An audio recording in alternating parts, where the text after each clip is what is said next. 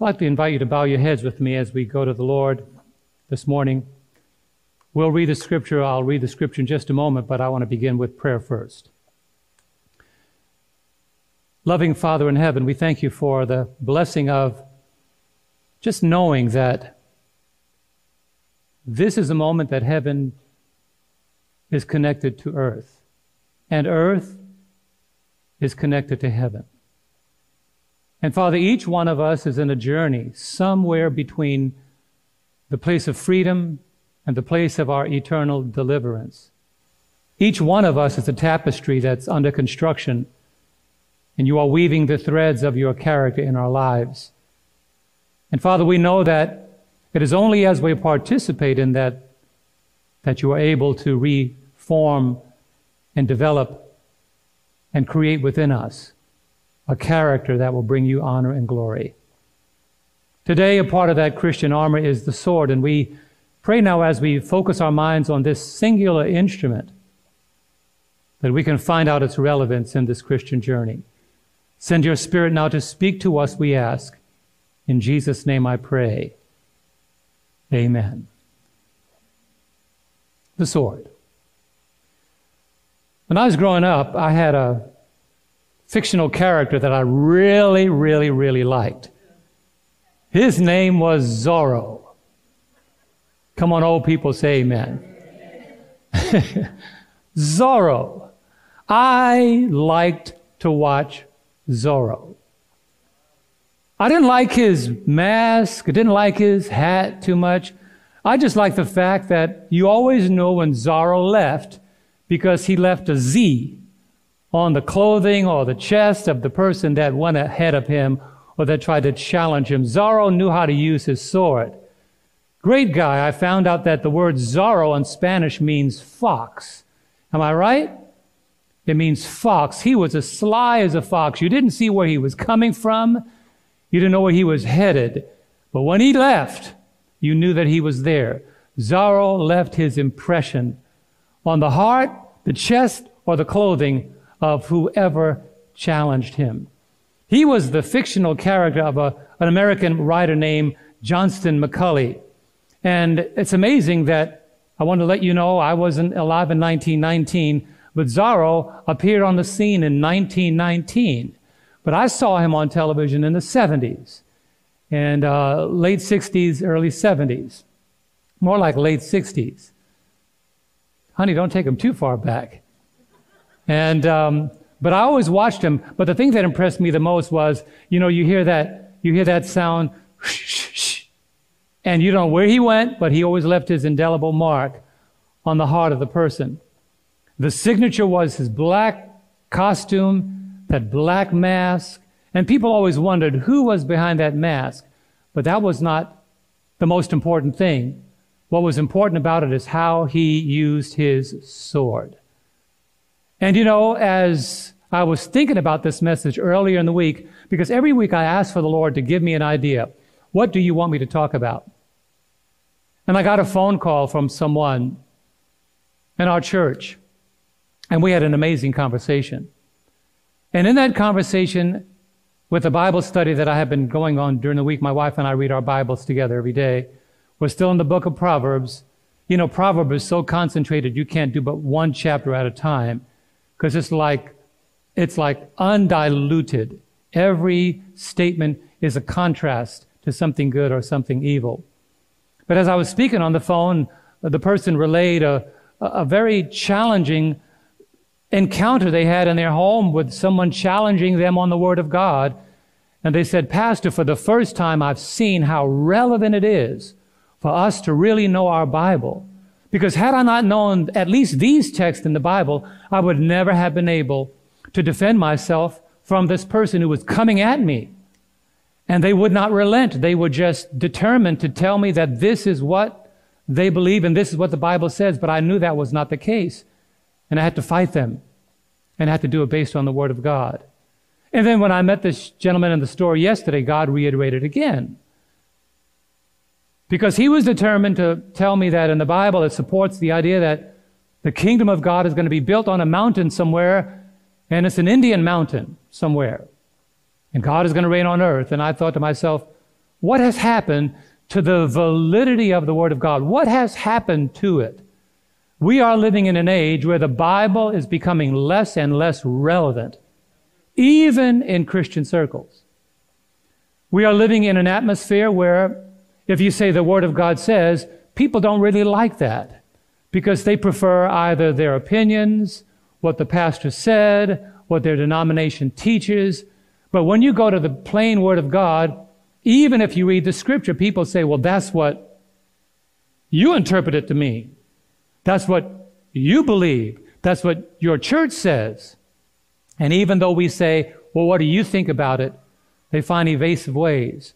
So in this descending hour where darkness is more prevalent than light, in this day and age where everything is taking the place of Word of God, of the Word of God, you can say doctrinal inaccuracies, tradition, social media, people developing their beliefs based on what they see in a movie. It is time to get back to the sword of the Spirit, which is the Word of God. And if, if ever there is a way that the people of God are going to be sustained in the last days, all you've got to do is follow the traditions in the Bible. When I say the traditions, follow specifically the trajectory in the Bible. The very first approach that Lucifer took, the fallen angel, Satan, was he got Eve to question the Word of God. When Jesus was in the Garden of Temptation, Satan attacked him, even quoting in partiality the Word of God. And Jesus' defense was not, this is what my church says, or this is what the Jewish traditions teach. He simply said it without any quivering lips. It is written. And the servant of the Lord said, only those that are fortified by truth. Let me say that again. Because right now, most of us have not been brought to the place where we have to, we have to defend what we believe. But let me tell you something that's coming. And God is going to allow you to receive short little tests along the way to let you know that you are, are not ready yet. If you can't open your Bible and defend your faith, then you're not ready yet. And if every, if ever there is a people that need to be proficient with the Word of God, it is a Seventh day Adventist Christian. We ought not be people that say, well, I think it's in the Bible somewhere, or I heard. You'll be amazed what people say is in the Word of God. Some of the phrases that sound so eloquent and so uh, ecclesiastical are sometimes just great sayings. But we repeat them so much that we think God's Word says it. You know, huh? You know, like one, the family that prays together stays together. you know, that's not in the book of Haggai. No, it's not. And Hezekiah didn't write it either. But we, we have these phrases that we quote and we coin them. You know, God's word says, or Ellen White says, and we are not having any foundation. So, since we know the devil led Eve, a perfect individual, down a path by getting her to question God's word, We've got to get back to knowing how to use God's word. We've got to be like Zorro. Whenever we face an adversary, we've got to be able to use our sword so well that we leave an impression on their chest or on their heart. Amen, somebody. That's what the Word of God is intended to do. Not to cut them up, but to remind them, don't mess with a child of God who knows how to use his sword. I've had those encounters. That's why nowadays, um, and I would say, if you're working with the Word of God, if you're studying, and um, Ryan is a young man that I believe is way ahead of his time because he loves to study God's Word. He reminds me a lot about me, young and enthusiastic and ready for a theological fight. And, um, but I've learned through the years that uh, there's a way to use the sword and there's a way not to use the sword. And that comes only with the use of the sword. But the reason why the sword is so vitally important, look at how God describes the sword in Scripture.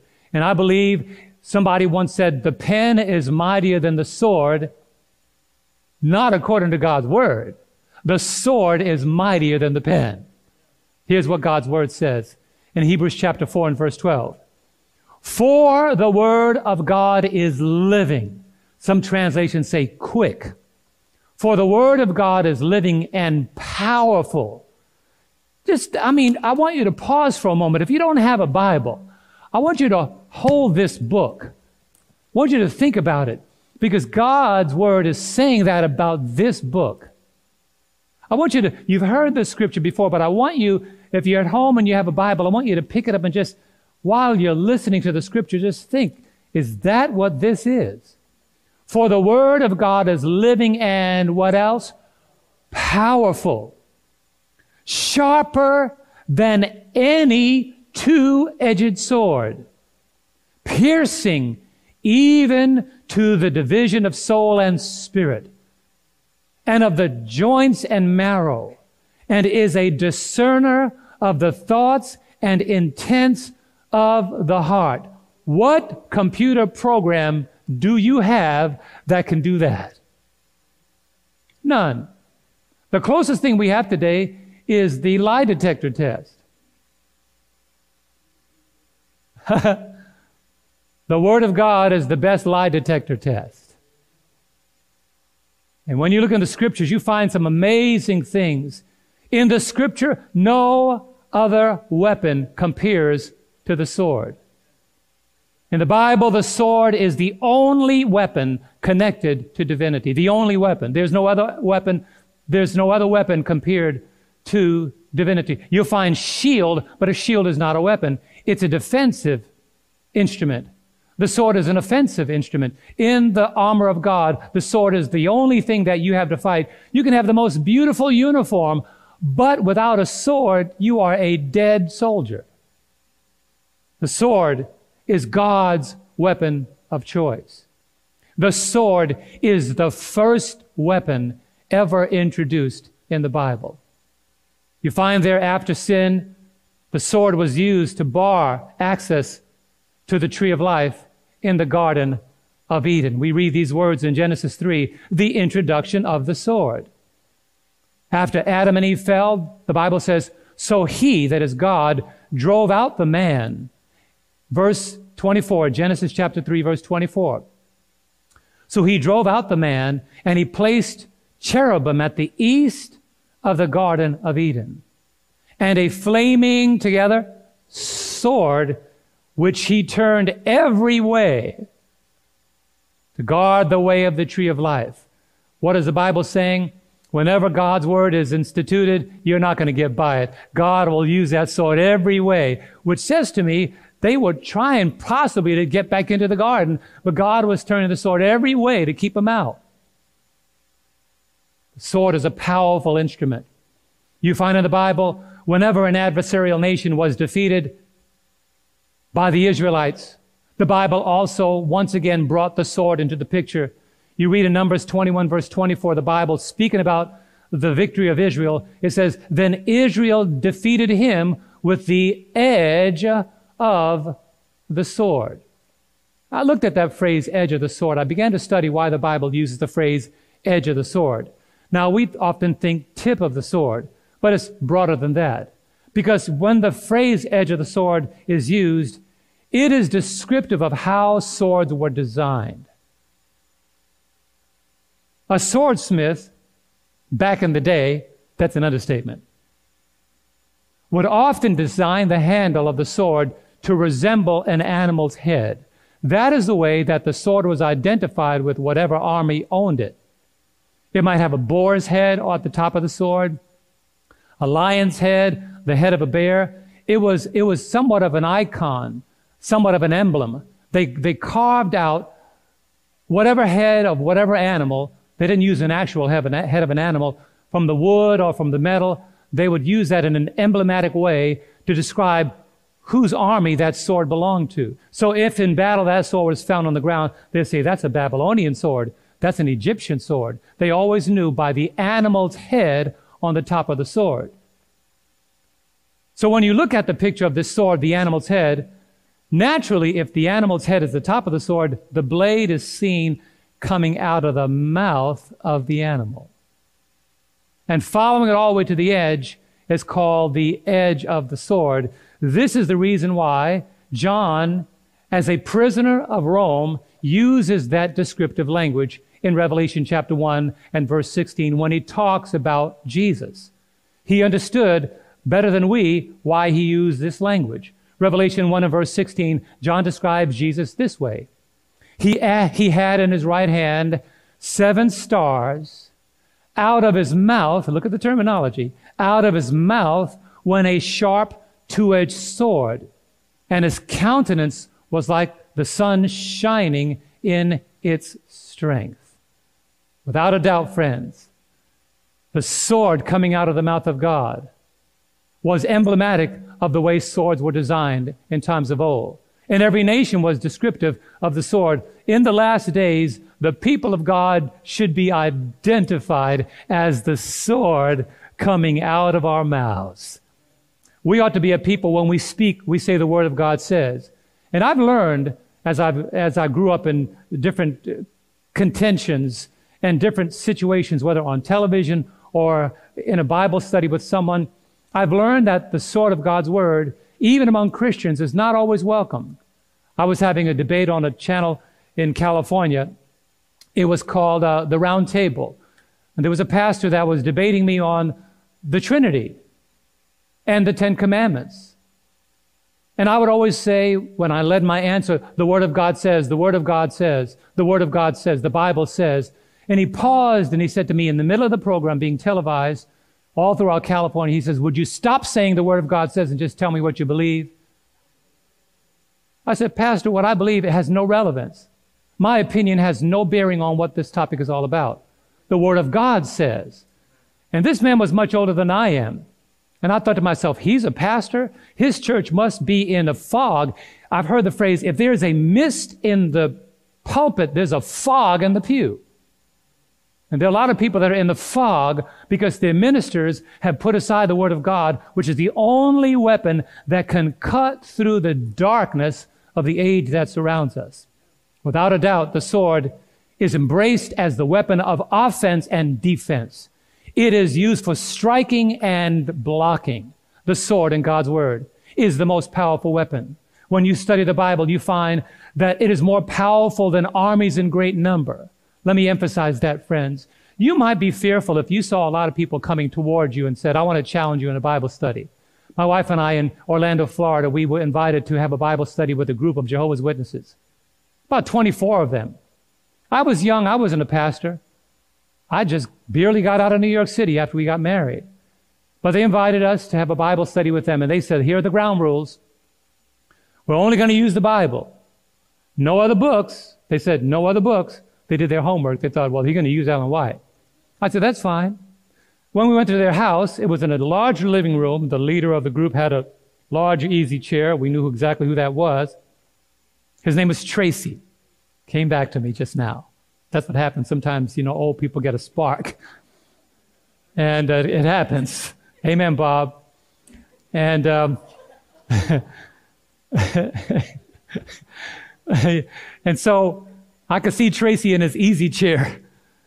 And he said, no more other books, no other books. I said, that's fine. And they sat us in the circle. If there's anything intimidating, here we are in a large room of people, and they put us in the middle of the circle, and there are people all around us. In other words, we don't know where the hit's going to come from.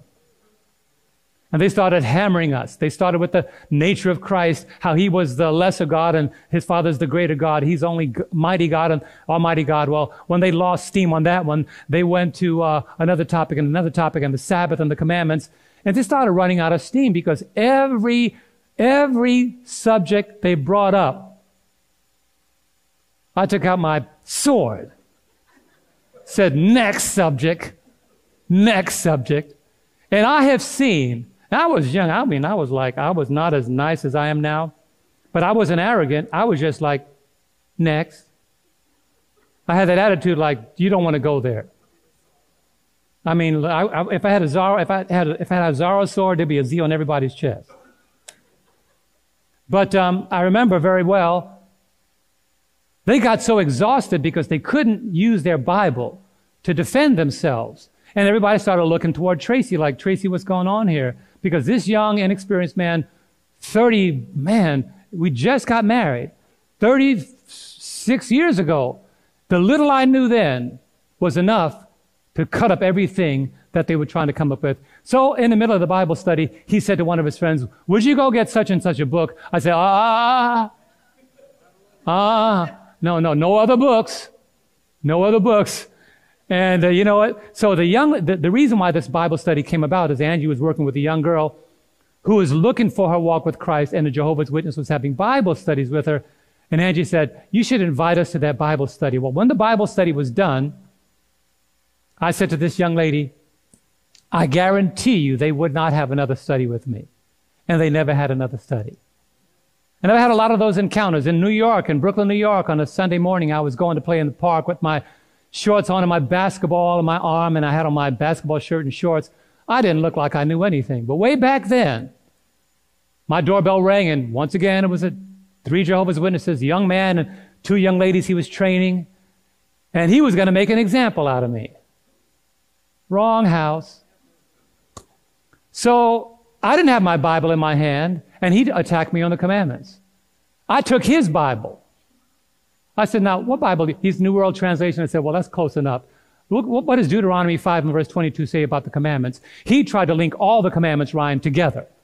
I said, What does Deuteronomy 5 verse 22 says? And his Bible says, And he added nothing else.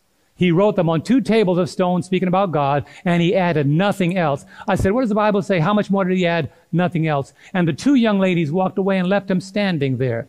I like to say, You're training us and you can't even defend yourself. And I can go on and on and on and on and on and on with Jehovah's Witnesses and Mormons. And I was having a Bible study with two Mormons up in the mountains of Northern California. They made a mistake and rang my doorbell. And I said, Come on in. And we had Bible studies on the book of Daniel. And they had a little short Mormon elder. They were not allowed to have cars. They came up on a bicycle. He had a short bicycle because he was a little guy. And his name was Elder Love, a little love. Well, he got interested. I started going in the book of Daniel. I'm encouraging Ryan. Keep going, Ryan. Whatever you do, keep going. I got him in the book of Daniel. He was, he started eating it up. He wanted more. Well, the reason they sent him out two by two is they got to watch out for each other. So when he got excited, too excited, about a month later, another elder came and Elder Love wasn't there. I said, what happened? They said, well, he got reassigned. He got moved to Placerville. That was like 11 hours away, a long way away. I thought, oh, okay. And I found out that the elder in town that was in charge of him I was going from door to door in my town giving Bible studies, and I knocked on the door of a, that Mormon elder. His wife was vacuuming, and she said, No. Who I said, I'm a, uh, no, we don't want. I said, What if I could I ask you a few questions? And I have my survey sheet about questions in Revelation. And I asked about what do you think is the mark of the, what do you think is the, what do you, she said, I said, I said, just a few minutes, five minutes of your time. Oh, come on in. She, she opened the door. I was in. Well, it went to an hour, and she put her vacuum cleaner down, and we spent an hour together. She said, Oh, I would love for my husband to hear this. I went back, it was like she was brainwashed. You remember the Stepford wives? It's like, and who are you? And where are you from? I don't think I met you before. It was like somebody took out one of the parts of her brain. She didn't even know who I was. And I thought, what happened? Well, they got to her. And I've learned through the years that when you stand on God's word, let me say that again.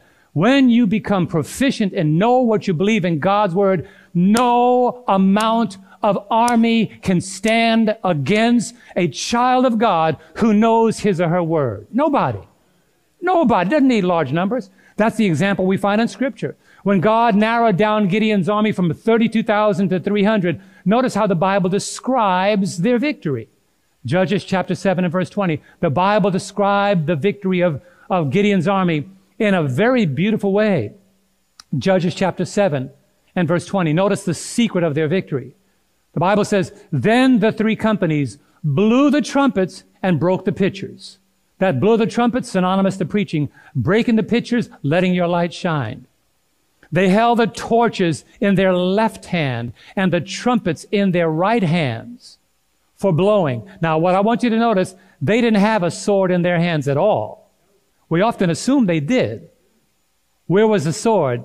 And they cried, the sword of the Lord and of Gideon. Gideon's army did not have to raise a physical sword.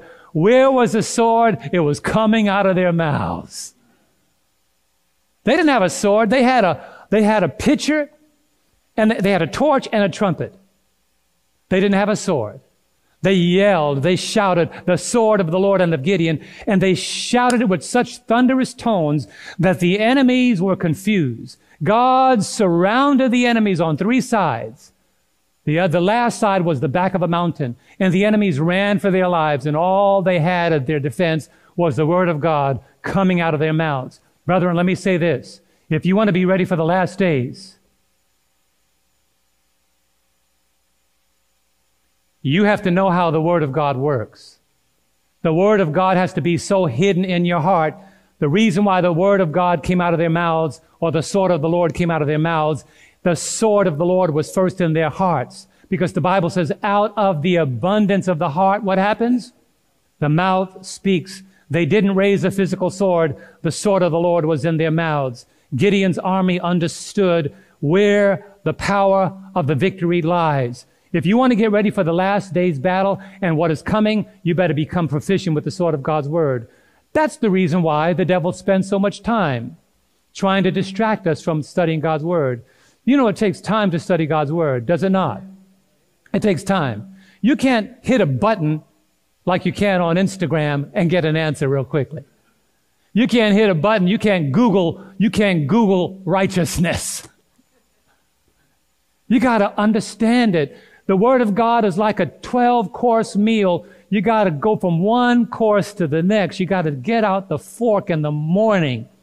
Sit down at the best meal of the day. Eat it slowly. Chew it around. They, they, they use masticate. That means chew. Chew on the Word of God. It's the bread of life.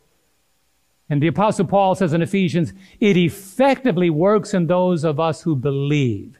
When you believe God's word, it works. But if you doubt it, you're going to pick up a meal that you don't like? I don't think so. You got to study God's word. It has to be your daily diet because the day is coming. As the Bible says in Amos, there's going to be a famine in the land. What's it going to be? A famine. Not for bread and water, but for hearing the word of God. And people are going to search from east to west, north to south, and they're not going to find it. So knowing that, what should the people of God be doing? The people of God should be getting ready for what they know is just on the horizon. And if you don't have encounters with people that don't believe like you, you'll never know it. If you live a sequestered life and only have Adventists that you talk to, you'll never know it. That's why many years ago in Testimonies Volume 9, Ellen White, in the very introduction of the Testimonies Volume 9, she wrote, she wrote a caution to Seventh day Adventists. She said the danger for Seventh day Adventists is to live in a ghetto where everybody around them is their same faith. They have no reason to minister. It encourages deeper sin and encourages no spirit of missionary work. You want to be in a place where you have to minister? Live next to somebody who doesn't believe like you. Go into the community to people that don't believe like you. Talk to people in the Walmart that don't believe like you. You'll begin to discover. Then you'll begin to understand how important it is to understand the Word of God. You find also in the book of Isaiah, when Isaiah the prophet was talking about the coming of Jesus, talking about the appearing of the Messiah, he described him in a way that once again associated him with the sword of God's Word. Look at Isaiah 49 and verse 2. The Bible makes it clear this was a prophecy, and Isaiah the prophet used the same language to describe the work of Jesus when he came. He says in Isaiah 49, verse 2, and he has made my mouth. Jesus is saying, My Father has made my mouth like a what? Sharp sword. In the shadow of his hand, he has hidden me and made me a polished shaft. That's talking about a long sword. In his quiver, he has hidden me. That means, you know what a quiver is? A quiver is where arrows are hidden. God is saying, I'm ready. You come after me, I'm going to send my son. God unleashed his son on the world, and the world hasn't been the same since. Even atheists know that he's around.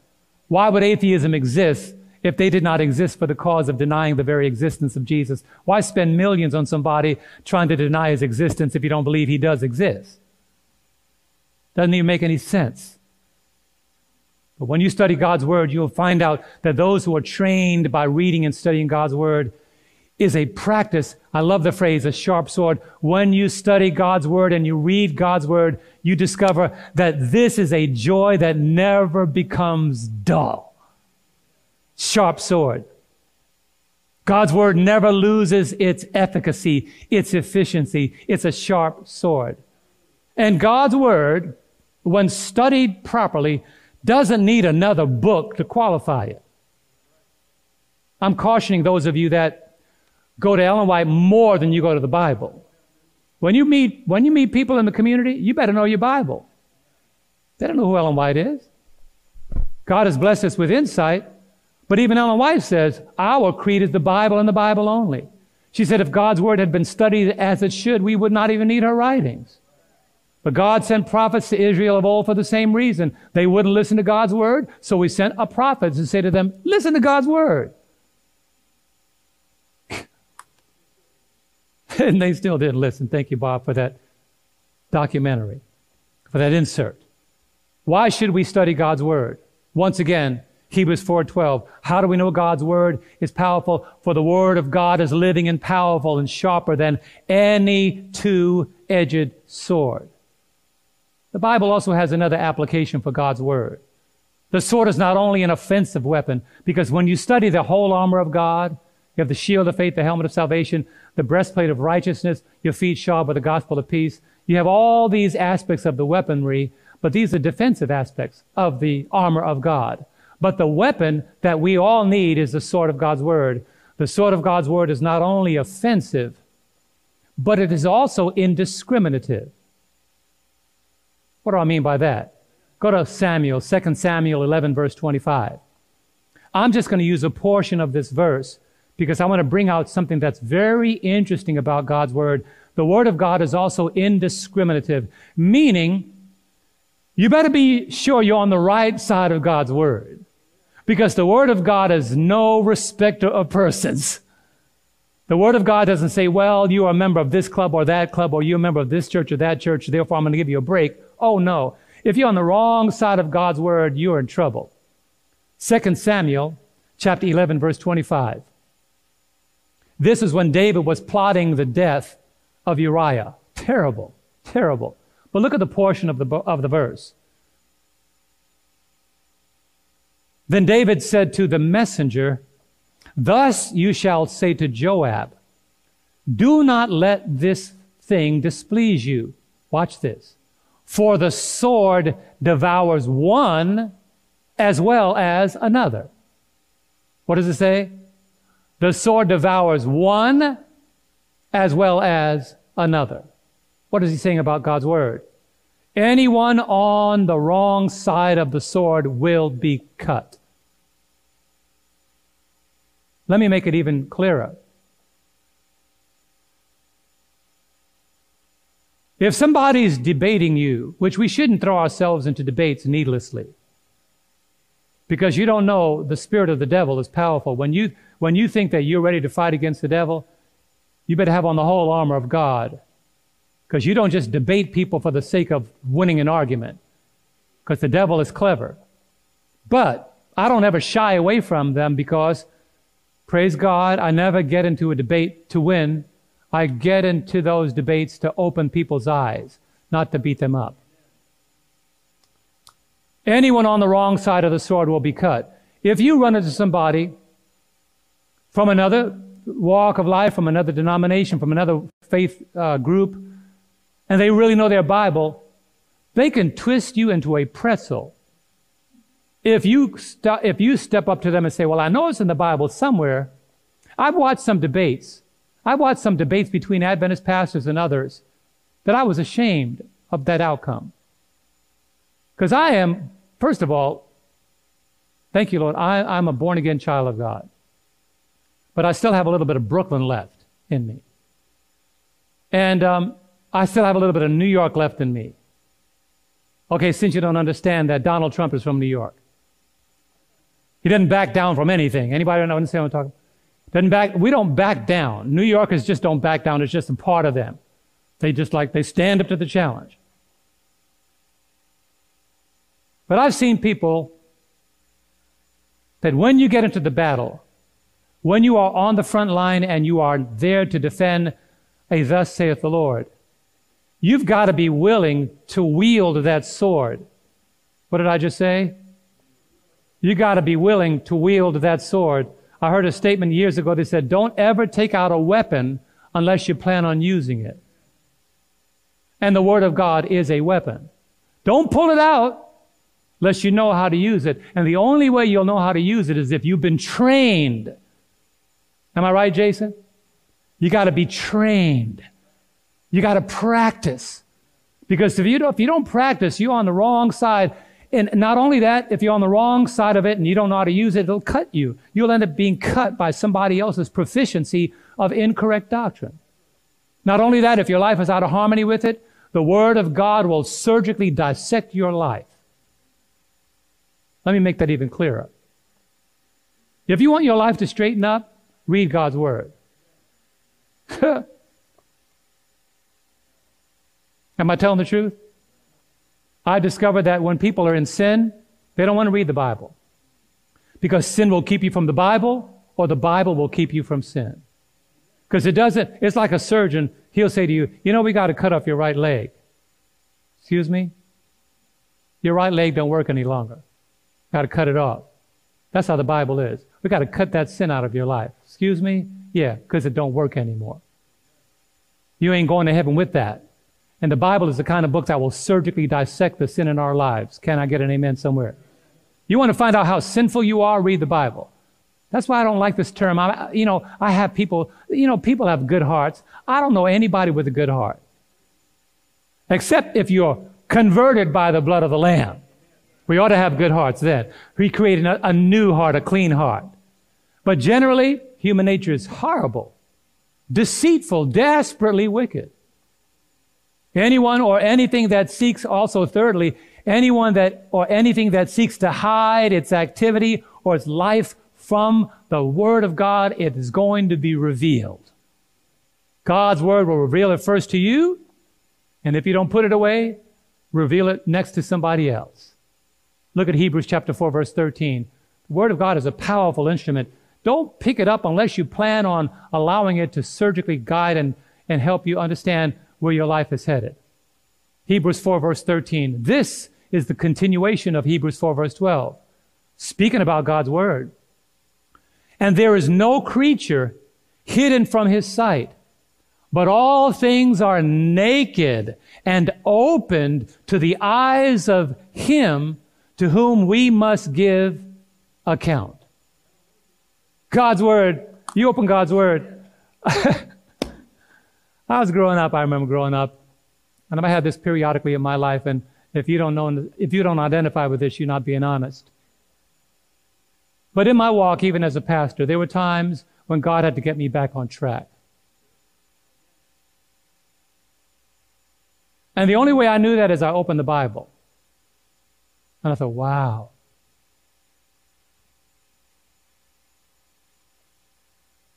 Lord, speak to me today.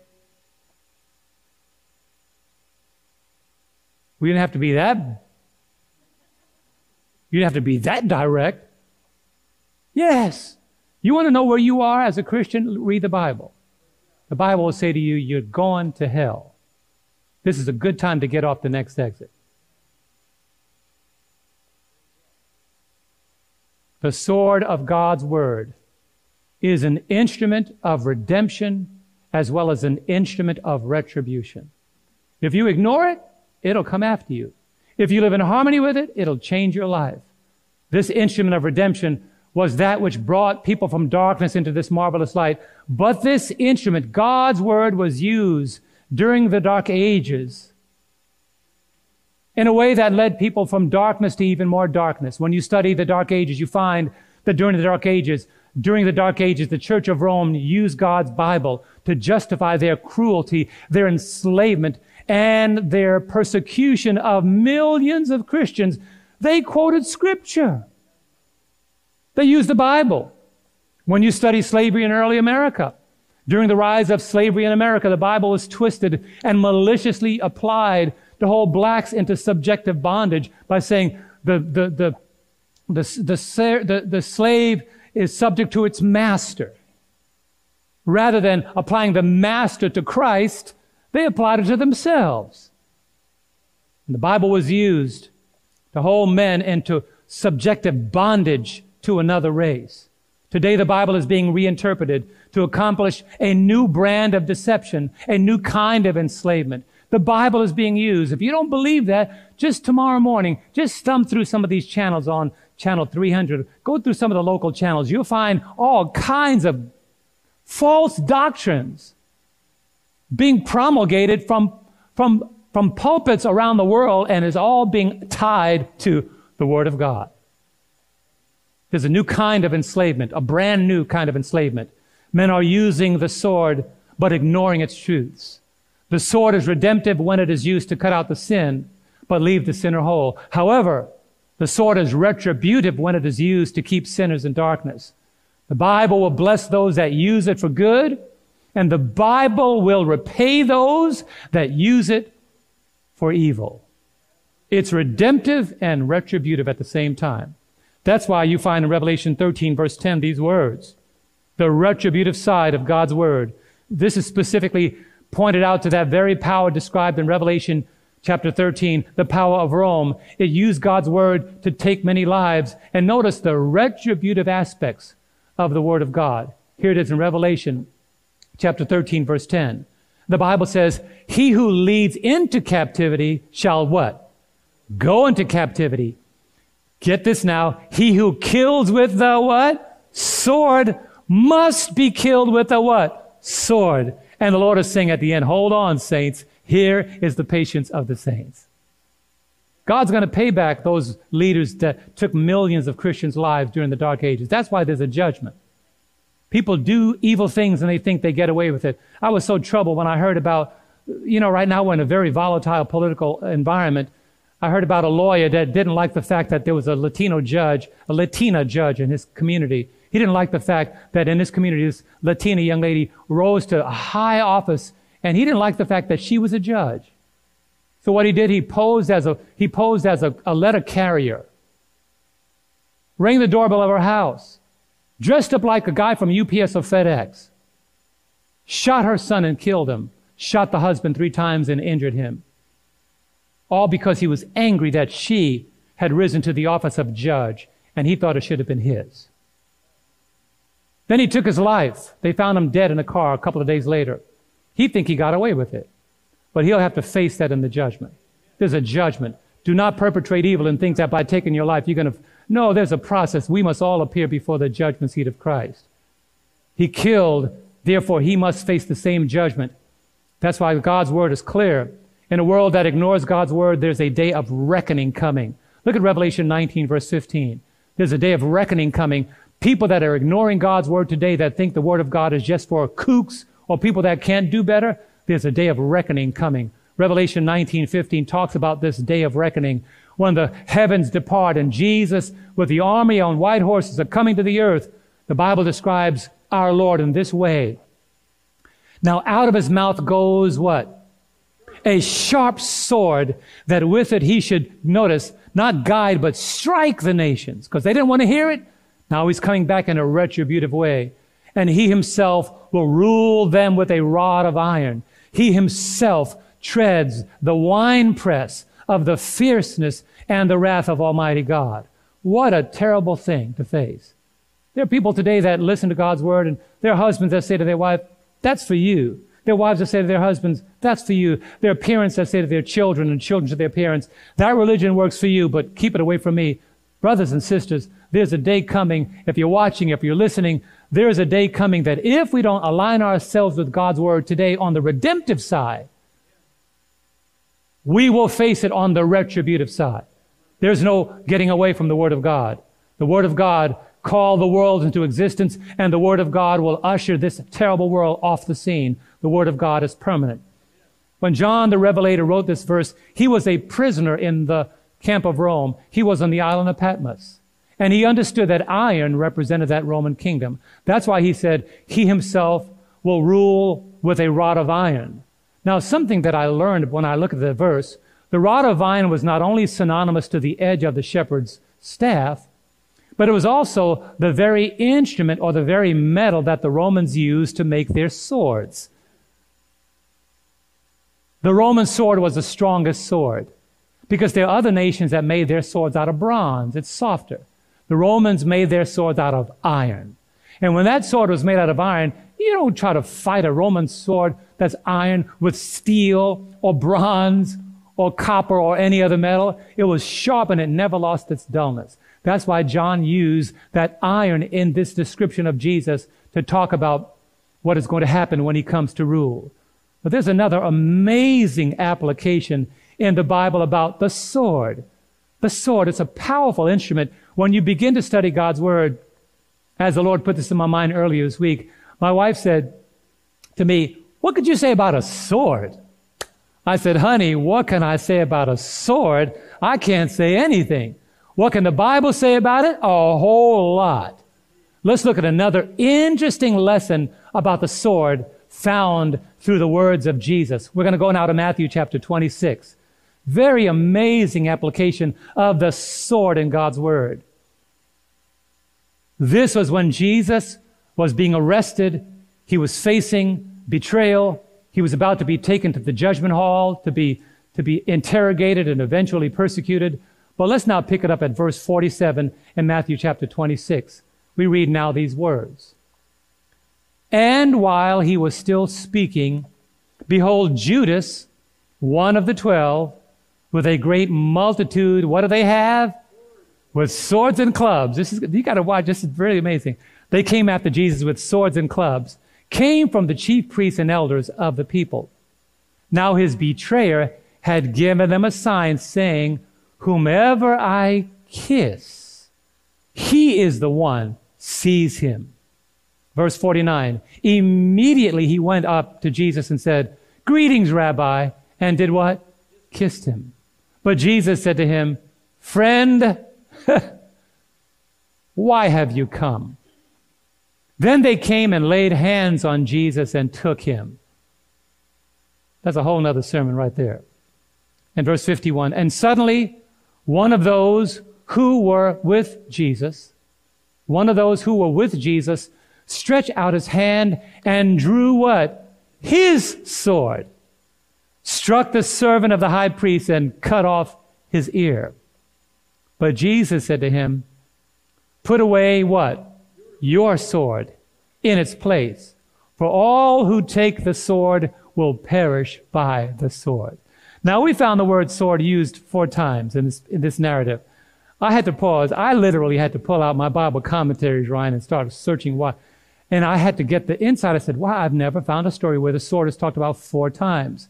I learned these very valuable lessons. One,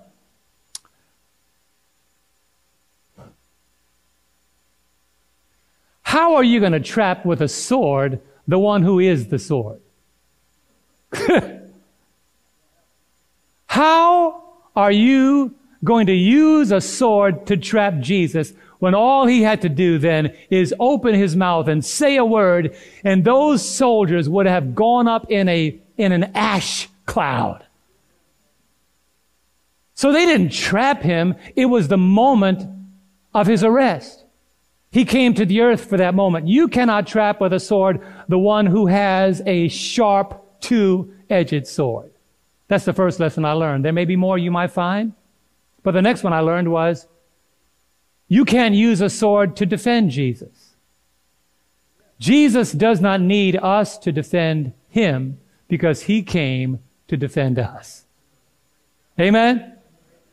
He took out his sword and cut off the soldier's ear. Jesus said, look at verse 53. This blew me away. Look at verse 53. Peter, with his measly little dagger, it was a dagger, by the way, took out and cut off the, well, like, what you going to do, Peter? Is that going to stop the mob? Look what Jesus said in verse 53.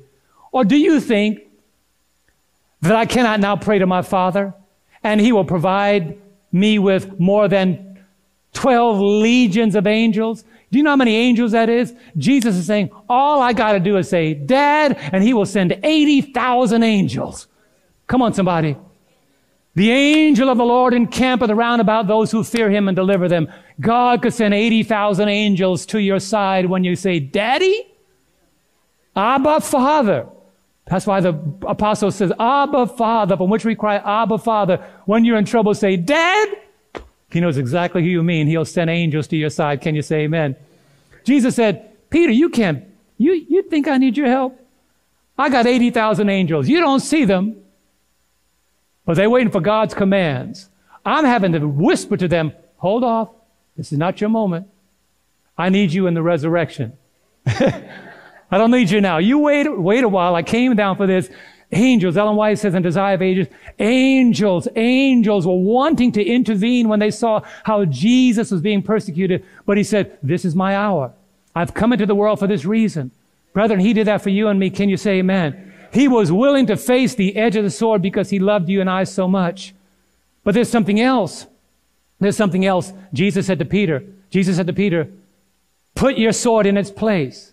Put your sword in its place. What did Jesus mean by that? What was Jesus saying to Peter? Peter, there's a place for your sword.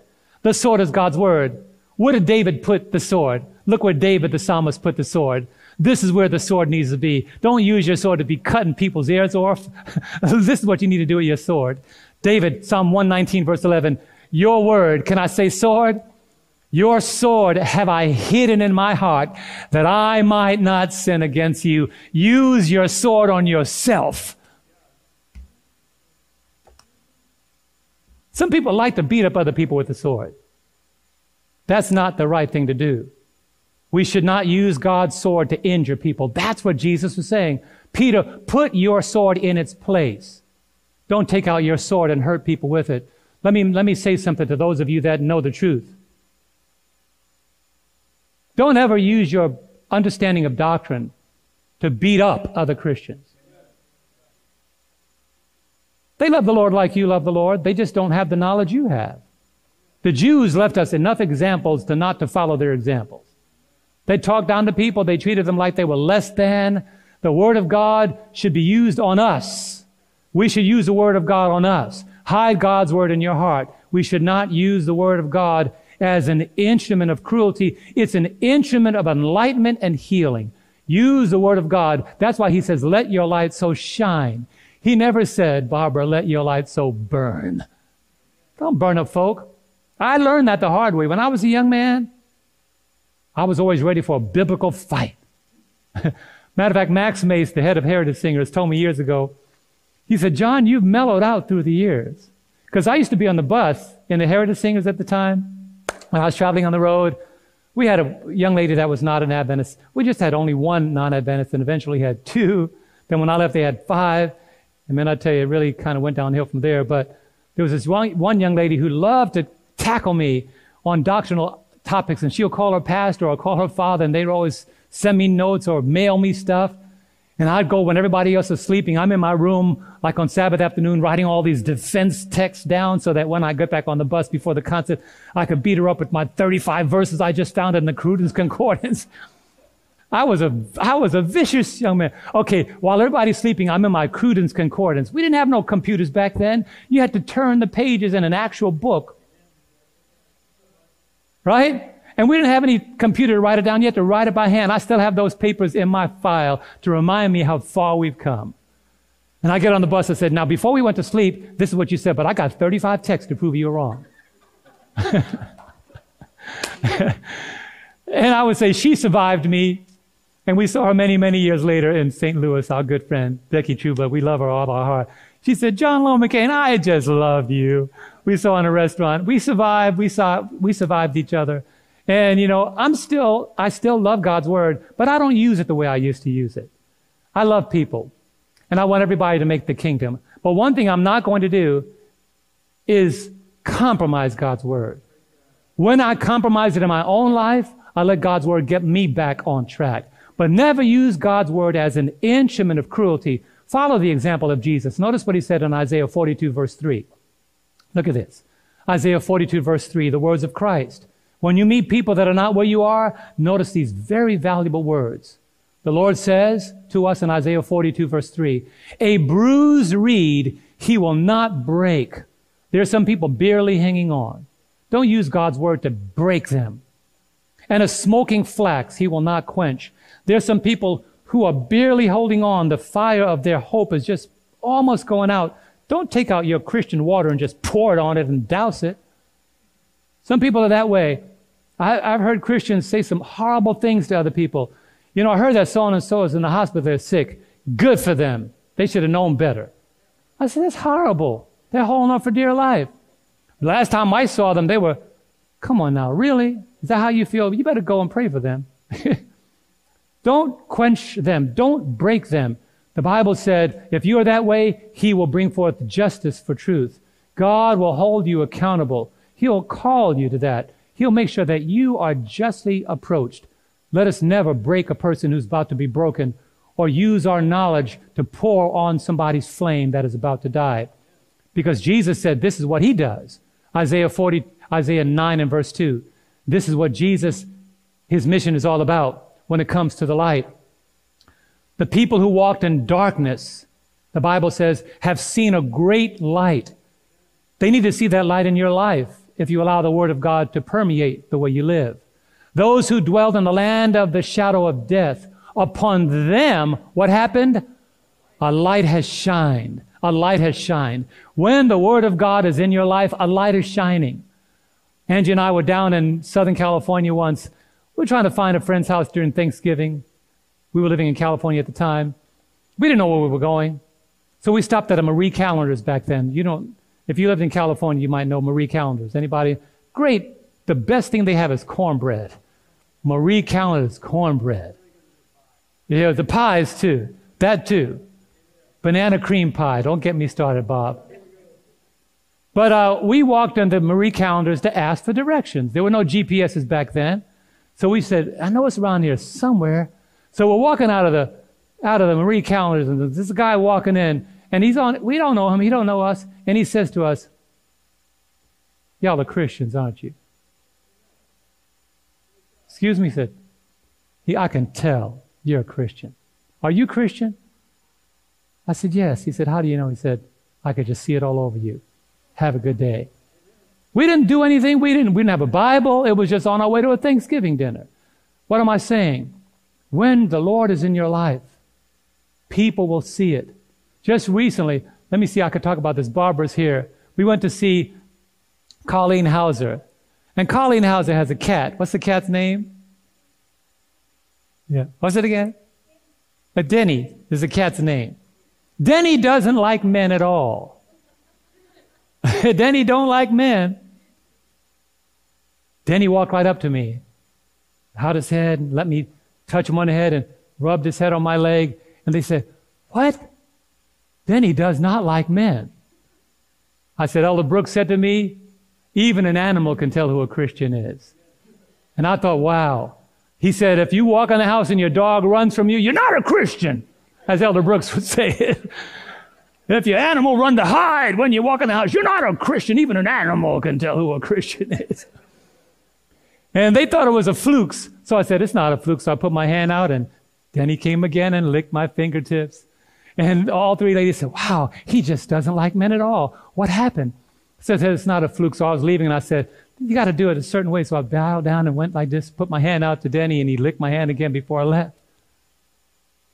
She. Yes.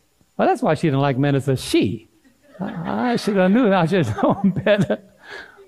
But, you know, my point is, if the, if the Word of God is dwelling in you richly and is transforming your life, somebody ought to be able to tell. Right? You could often tell who people are just by meeting them. Somebody ought to be able to tell. Because the reason why we don't have to hurt people with God's word is because God will settle the issue himself. He will settle the issue. When every appeal has been made, He'll settle the issue Himself. Don't try to settle issues that are God's responsibility to settle. Look at John 12 and verse 48. Jesus talked about how He's going to settle this issue. He says in John 12, 48, He who rejects me and does not receive my words has that which judges him. And the word that I have spoken will judge him in the last day. Don't have to worry about me. Don't have to worry about that. I'll go ahead and deal with that in the last days. You don't have to do that. Leave that up to me. I'll handle that. That's why Paul the apostle makes it very clear. He makes it clear that the Word of God is what's going to hold us all into accountability. I'm going to read a scripture that I didn't put on the screen, but Paul talked about one of the best descriptions of the Word of God is in Ephesians 6. He talked about that, the sword of the Spirit, which is the Word of God. The sword of the Spirit, which is the Word of God. But you might ask yourself the question why is something so remedial and elementary being emphasized and re emphasized here this morning? Why would adherence to the Word of God be so imperative in the last days? Thought about it? Why? Why make following God's Word so critical in the closing hours of Earth's history? You know, when you look back on where we came from and where we're headed, I must say this this morning. We are living in the last chapters of the great controversy. We're living on the last three chapters of the DVD called End Times. But from Eden to the present, it has been Satan's determined purpose to create a cavern between the name Christian and belief in God's Word. I want to say that again because I didn't make a mistake. He wants to create a cavern between the name Christian and belief and practice of God's Word. He wants to say, all you need is the name. As Isaiah 4 1 says, only give us your name, only let us have your name to take away our reproach. So today, if you hear the word Christian, it doesn't mean they follow the Bible. Why is that the case? The same thing Satan did in the Garden of Eden, he did to the Jewish nation. God had committed to them oracles that you couldn't deny. He gave them more truth than you can buy in J.C. Penney's. And what did they do with it, they rejected it, they turned away from it, they denied it, they would not share with the nations around them. That's the reason why they were always in battle. Because they wouldn't live out the creeds that God had given to them. But they kept the Sabbath. They ate the right foods. They had the right day but they didn't have the right heart. Is it possible that the devil could be trying to do that again? Look at how Paul the Apostle summarized what eventually happened to the children of Israel. Romans 9, verse 6. He says this But it is not that the word of God has taken no effect. Don't blame it on God's word. Here's the problem. For they are not all Israel who are Israel. Are you ready? I'm going to say something. You could duck. Are you ready to duck? They are not all Seventh day Adventists who are Seventh day Adventists. I can tell you right now, I know people that are walking away from this church. Pastors who are following false doctrines, ending up on the outside, now calling us deceived, and they're in deeper darkness than they ever have been. I can tell you the greatest enemy against a Bible believing Christian in the last days is a person who used to believe the Bible. Because they know it so well, they're going to use it against us. The Bible said that they will come out from you, they'll draw disciples after, away after themselves, they'll pull them out, they'll deceive them with words that are clever, they'll deceive the hearts of the simple. And when they walk away from the church, I know of teacher, I know of a teacher in the Adventist church that was teaching in California, he's one of the greatest haters of Sabbath keepers. He used to be a Seventh day Adventist. He's written book after book after book after book trying to prove the Sabbath is wrong. And I asked that man, why don't you have a debate with me? He wouldn't do it. Because it doesn't take, it doesn't take 15 minutes to prove the Sabbath is correct. But you know what happened? For those who didn't want to keep the Sabbath, who used to be Seventh day Adventists, they're now following him calling themselves, we're free now. We're liberated. I just, somebody just the other day on the internet said to me on Facebook, you ought to walk away from the church and follow us and do what we're doing now. And as I said last Sabbath, I'm going to leave the ship and get into your little rubber dinky. Honestly, not, as the young people would say, but we often apply the scriptures in the Bible to those that don't know truth. We read certain verses and we say, that's for those who are rejecting the Sabbath, the commandments, the state of the dead, the, the, the teaching of the second coming of Christ. No, when you read the passage, You can't turn away from truth unless you had truth. Look at the apostle Paul. He makes it clear. 2 Timothy 4 verse 3 and 4. This is a warning. When Paul issued this warning, he was talking about those who had sound doctrine. He said, for the time will come, 2 Timothy 4 verse 3 and 4, the time will come when they will not endure sound doctrine, but according to their own desires. Can I pause here? The shepherd's rods the Brinsmead, the Fordites, the Davidians, those who follow David Koresh, those Adventists who died in the camp of Jim Jones. And the list goes on and on. When your roots are not deep enough, you're here for the wrong reason. If you don't have a connection with Christ that's more than something external, more than something emotional, if your connection to this church is not substantive, if you have no functioning capacity to, ca- to carry this message forward, you are just taking up space and it's a matter of time before your roots will be revealed as having no connection to the ground. You know how I know that? Uh, not until a flood came not until the flood come can you know what's really buckled down. If it ain't buckled down, the flood is going to take it away. There's a flood coming. And there are some people swept away by the flood of compromise and emotion and whatever reason. But according to their own desires, they had other plans other than the truth. Because they have itching ears, they will heap for themselves teachers, heap up for themselves teachers. They'll find somebody who say what they want to hear. And what the end result will be, they will turn their ears away from the truth and be turned aside to fables. And when they, when they fall in love with this fable, they'll say that you are in dark when they are more in dark than they've ever been. It's amazing how darkness makes you think you see what you really can't see. And that's what the devil said. You'll be like God. If you want to, if you accept darkness, you'll be just like God. No, no greater lie. That's what happened to Israel's. Israel's downfall was gradual. Look at Acts chapter 13, verse 46 and 47. Israel's downfall was gradual but consistent. The very nation that Jesus came into the world to make a light to the rest of the world rejected God's word repeatedly and rejected Jesus eventually. The apostle Paul and Barnabas said these words to a nation that rejected Christ. Then Paul and Barnabas grew bold and said, It was necessary that the word of God should be spoken to you when? First.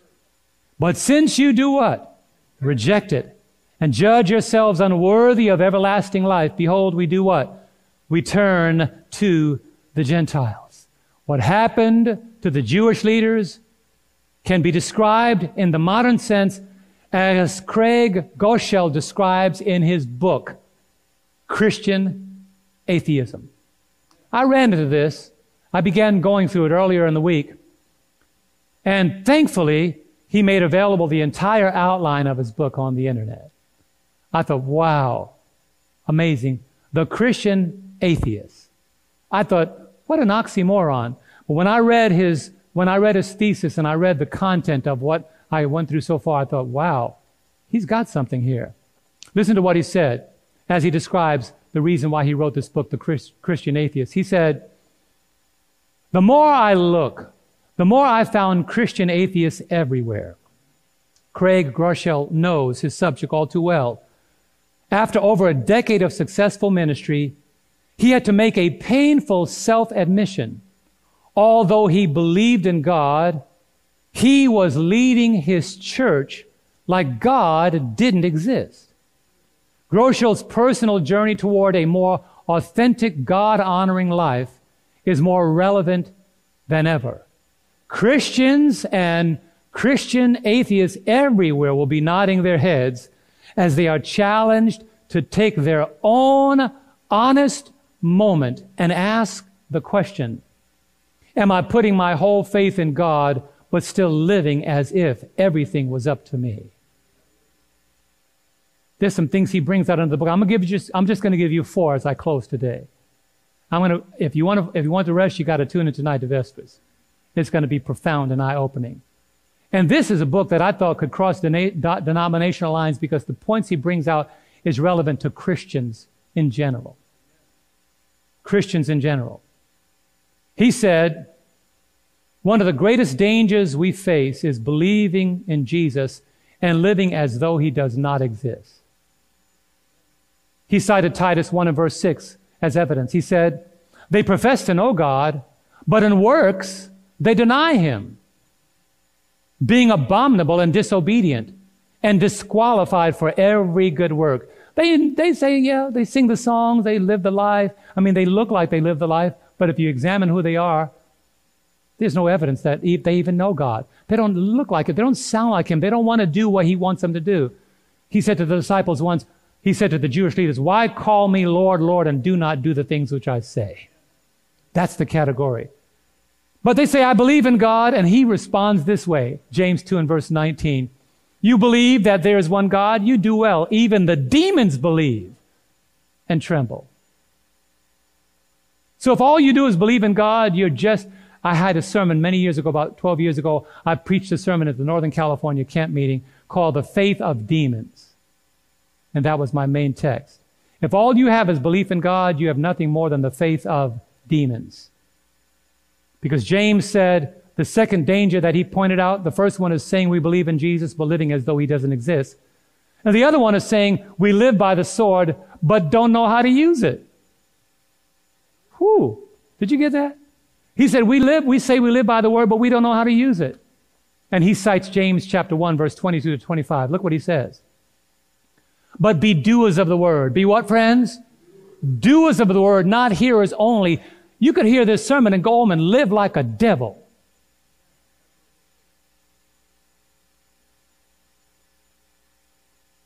not hearers only, deceiving yourselves.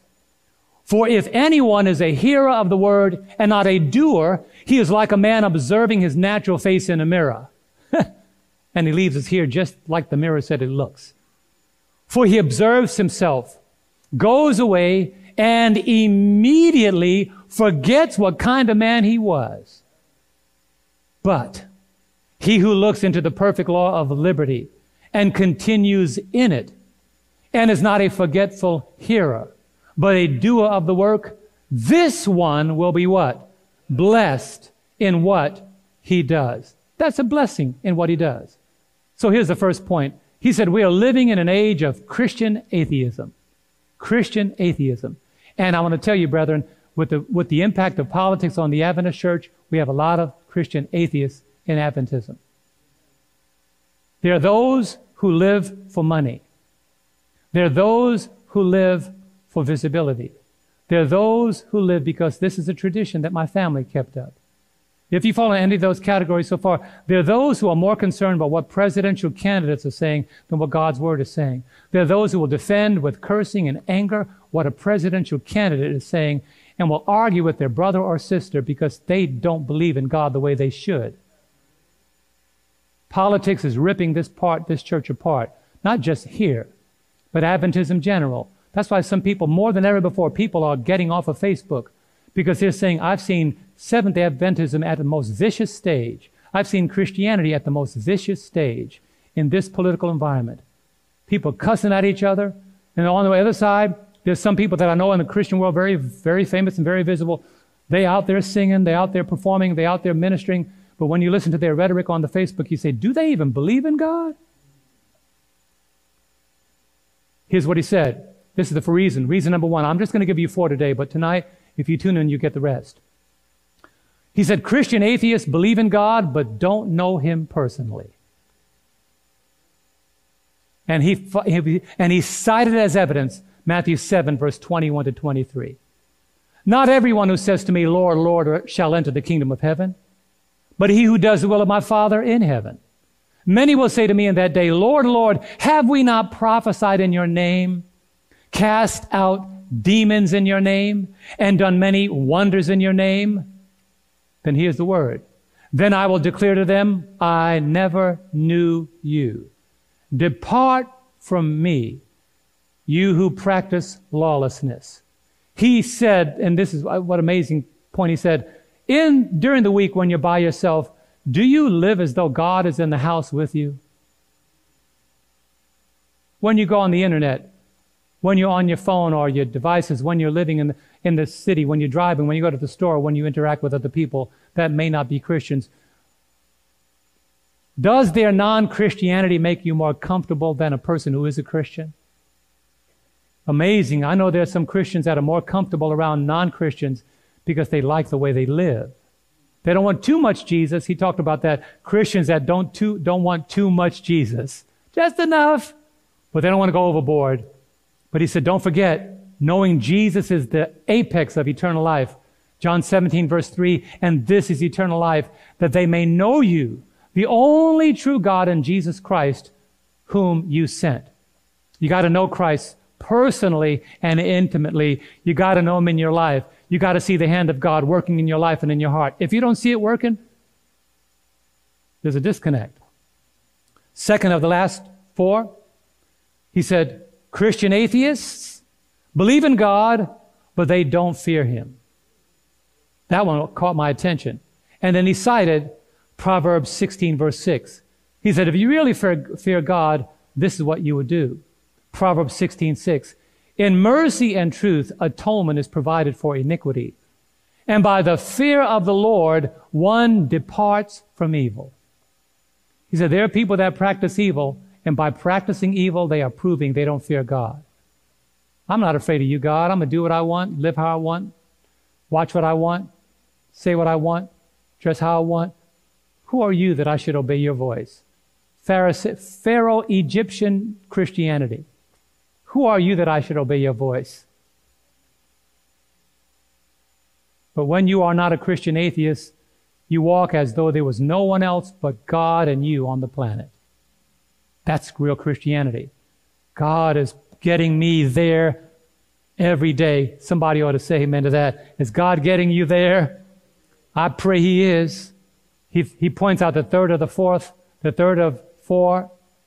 He said, Christian atheists believe in God, but are content to remain lukewarm. Huh. I thought, man, he hit that nail on the head. That was a jackhammer right there. And he cited Revelation 3. Verse 15 and 16, he said, I know your works. Jesus looking at us and said, I know your works. That you are neither cold nor hot. I wish, I wish you were cold or hot. I could wish that. So then, because you are neither lukewarm because then you are lukewarm, neither cold nor hot. What am I going to do? I'm going to vomit you out of my mouth. I just cannot stand warm, lukewarm Christians. They do nothing for me. When you are not a lukewarm Christian, you are not afraid to go all out and show your allegiance for Jesus. You're not ashamed to be called a Christian. You're not ashamed for people to identify who you are. That's why my wife and I have learned, and we have traveled so much, and we have been in places, we've been in the most crowded airports in different parts of the world, and we say, we are always being viewed by somebody. Somebody is always watching, and even if nobody's in the airport, God is watching. I'll tell you the stories, but it's not relevant right here. We got to understand we are, we are surrounded by a great cloud of witnesses.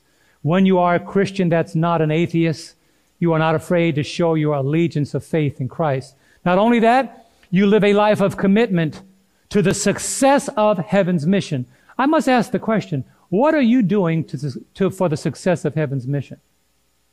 What actively are you doing in your life to cause the gospel to succeed? If you're just sitting in the terminal waiting for the plane to arrive, your Christianity has no value.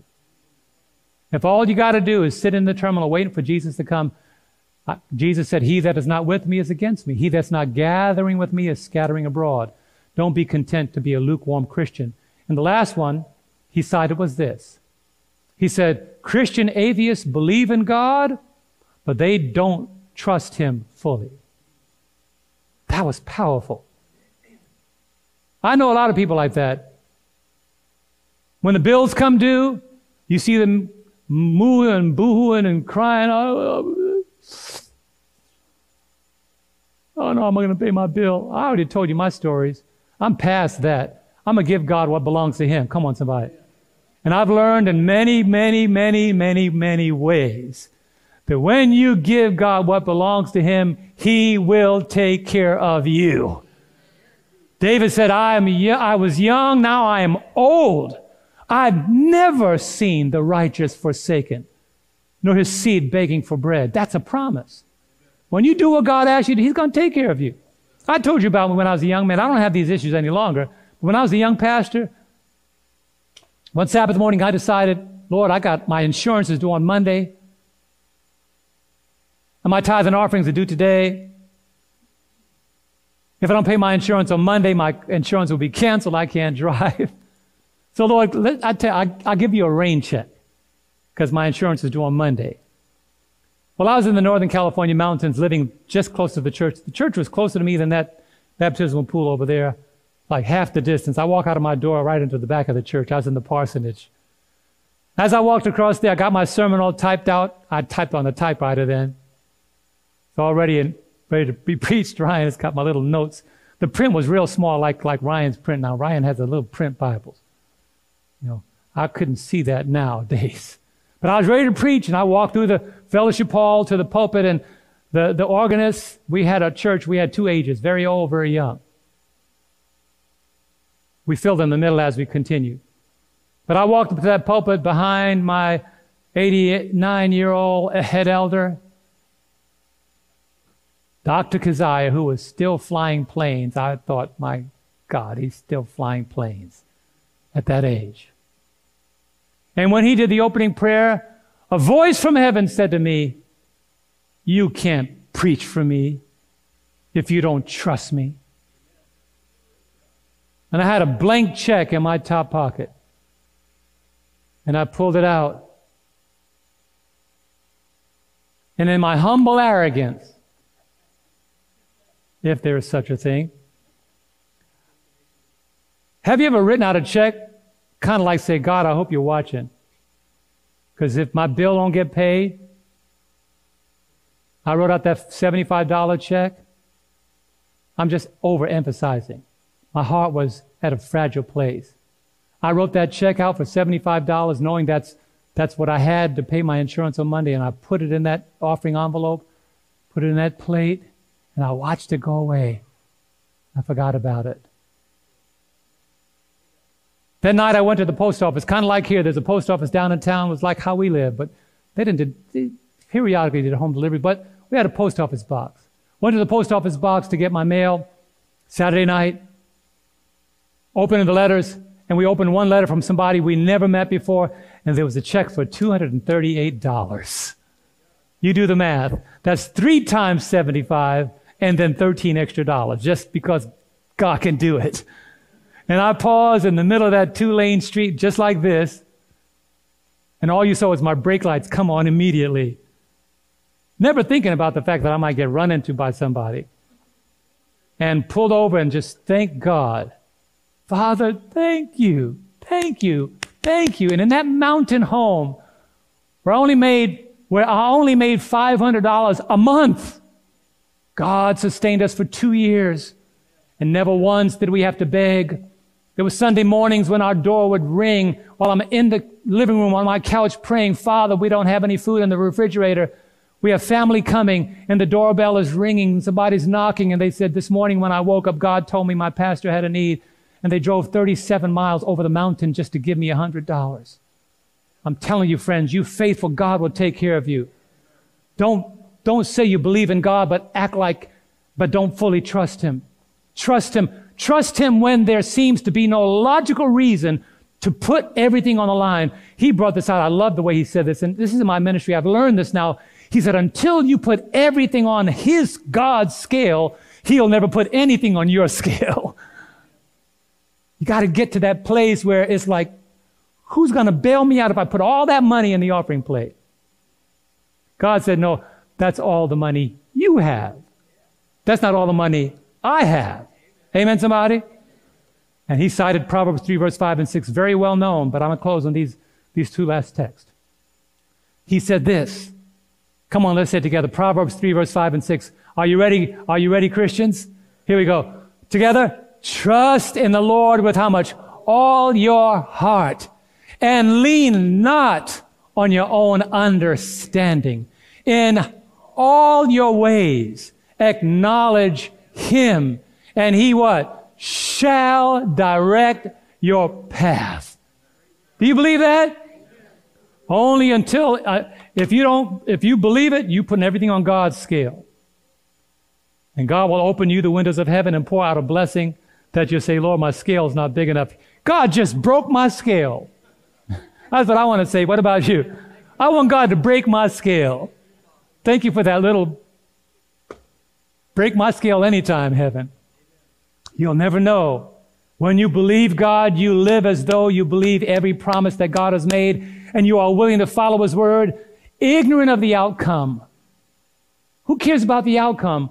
God says, I have a future and a hope for you. If He says that you're going to distrust Him, who do you know that can say to you, I know exactly what's going to happen for the next five years? Nobody. And when you fully trust God, you no longer live on the fence of fear. You live fearlessly. And I end with this quotation in one final text. The Lord gave me this yesterday. Don't trust God because you know the destination. Trust Him in the journey. Trust Him in the journey. He told me where I'm headed, but I'm not going to wait till I get there to trust Him and say, Ooh, that was close. I'm going to say, Lord, I don't know this road, but since you're driving, I'll just be the passenger. Amen. Be the passenger. Don't put that bumper sticker that God is your co pilot. Make Him the pilot because you can't see through clouds. So I ask you these questions. Why should we live as though God's word is true? Why should we trust the Bible? Why should we read it and take it to heart? Why? Why should the Bible be the most pertinent book in our lives? Why should the Bible be the number one book that we live by? I'll tell you why. So clear. Zorro left a mark on people's clothing. The sword of God's word will leave a mark on your life and the life of everybody that comes in contact with you if you live by the sword. Today I'm going to say there's a reason I live by the sword. There's a reason why my wife and I live by the sword. Here it is. It's so simple. For the Word of God is living and powerful and sharper than any two edged sword, piercing even to the division of soul and spirit. He knows what's going on way down inside, and of joints and marrow. And only God's Word is a discerner of the thoughts and intents of the heart. I want to be a spiritual Zorro. I'm going to resurrect my favorite character. When I meet people, I'm going to go, but I'm going to use a W, leave a word. I want to live my life. That'll be clear on whose team I'm living.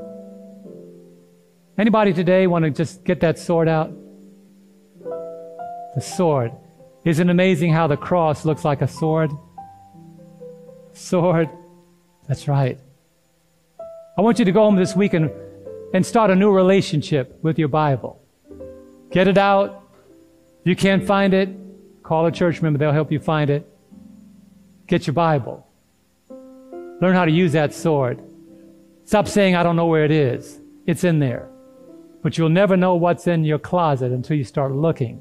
And the same way, you'll never know what's in God's Word until that becomes the focal point. Turn off the devices. Turn on God's Word. Slow down your brain as one person said, we saw a documentary, he said, the mind was never created by God to assimilate so many things so fast. The Christian life is not a flight, it's not a train ride, it's not a rocket ride, it's a walk. Why a walk? Because it takes time. Study God's Word this week, friends. Why? Why? That's the only thing the devil's afraid of the sword of the Spirit. How many of you want to get that sword sharpened this week? Would you stand with me? Now, God's writing it down. He's going to come to your house this week and say, Hey, I'm here, to, I'm here for a sword study. He's going to wait at your dinner table by the side of your bed. Wherever you decide in your house is going to be the place that you sit down. He's going to be waiting there. If you can't find your Bible, locate it this week. Put it closer to your bed than your phone. Put it closer to your bed than your remote. Put it closer to your heart than anything else you have.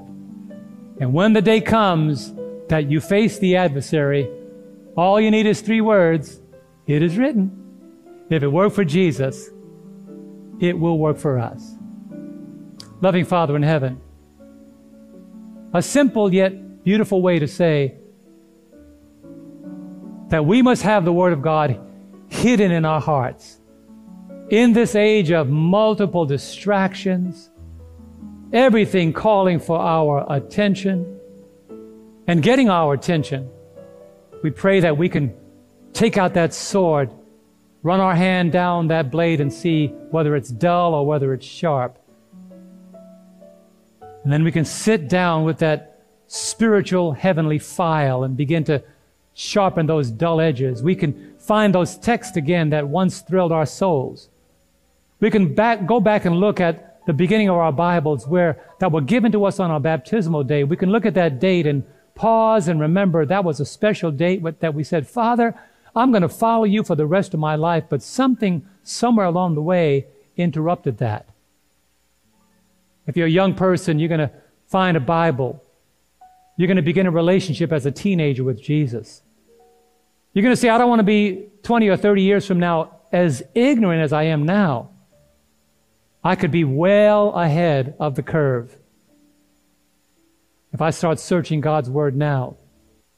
Help us to develop a new appetite for living things, not dead things created by men, but a living book that is created by God. Help us to dive into this swimming pool that is so deep and recognize that we could float on the promises of God. Help us to walk into this forest that is filled with trees that have every leaf as a promise from God's word. And we can pick a promise a day and never exhaust your words. Help us, Father, to stand on the seashore and look down at the grains of sand and remember every grain of sand is a promise that you have made to us. And we can never exhaust your promises. And help us to look at the endless sky and recognize that one day on the horizon, we will see the Word of God coming to take us home. We will give way to the living Word as the written Word has prepared us for that great day. Give us the sword. May it be with us and may it shape us for your eternal kingdom. We ask in Jesus' name. And all of God's people said, Amen and amen.